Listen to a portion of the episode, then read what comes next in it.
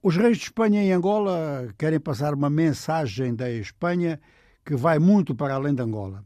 Trata-se para a Espanha de equilibrar mais as suas relações dentro do continente, que são prioritárias no Magreb, ou têm sido na prática, e por outro lado também recuperar posições que abandonaram na África subsaariana, numa altura em que diversos países europeus e até os Estados Unidos e o Brasil fizeram a mesma coisa, considerando a África subsaariana como menos importante. Quem não fez isso foi a China e agora muita gente a correr atrás do prejuízo.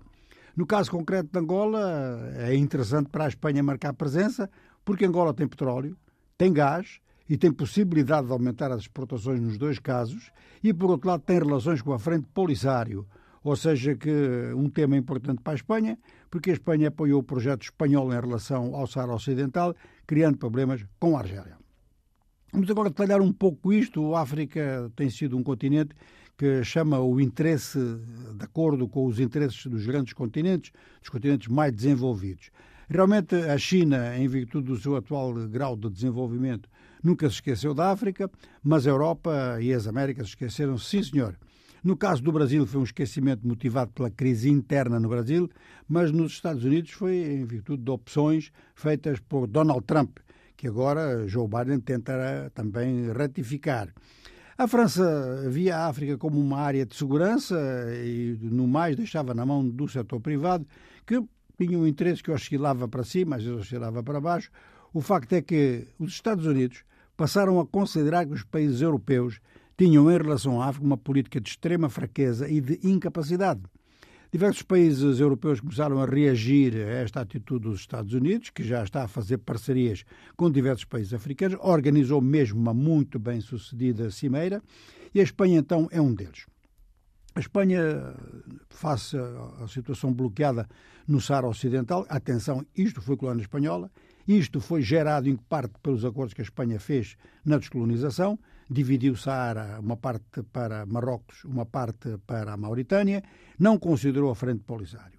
Ora, neste momento, a Argélia faz da Frente Polisário um cavalo de batalha.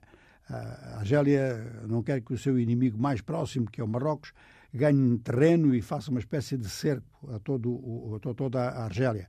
É dessa forma que as coisas são vistas eh, na Argélia. Então os argelinos fizeram pressão em cima de Madrid é uma pressão que, sem referência mesmo ao gás e ao petróleo, tem sempre o gás e o petróleo por trás, mesmo que não se faça referência por educação.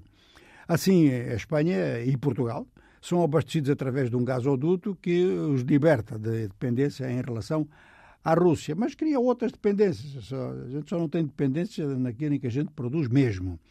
Resultado, eh, a Espanha, depois de ter tomado a posição de defender o princípio avançado pelo Marrocos, que é um princípio de autonomia para o Saara Ocidental, mas que não é de independência. Desagradou a Argélia, desagradou a Frente Polisário.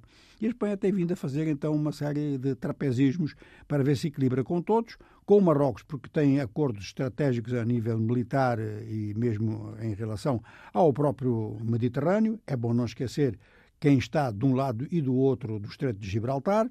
E em relação à Argélia, então, é o gasoduto, que é absolutamente vital, é uma linha de vida para toda a Península Ibérica.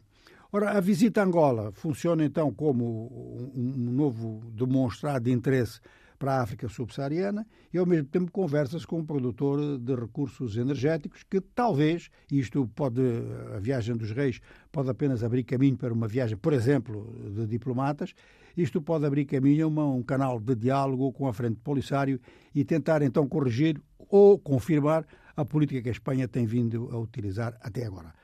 O que nós constatamos uma vez mais com esta viagem de um chefe de Estado europeu é que a África volta a ser motivo de grande interesse. Os grandes interesses são simultaneamente estratégicos, às vezes estão muito acima da região visitada, no caso aqui é evidente que está, eh, o Mediterrâneo é, é algo que vai ser debatido ou agora ou mais adiante com Angola, e por outro lado então os recursos energéticos e as ameaças de recessão ou, no mínimo, de inflação.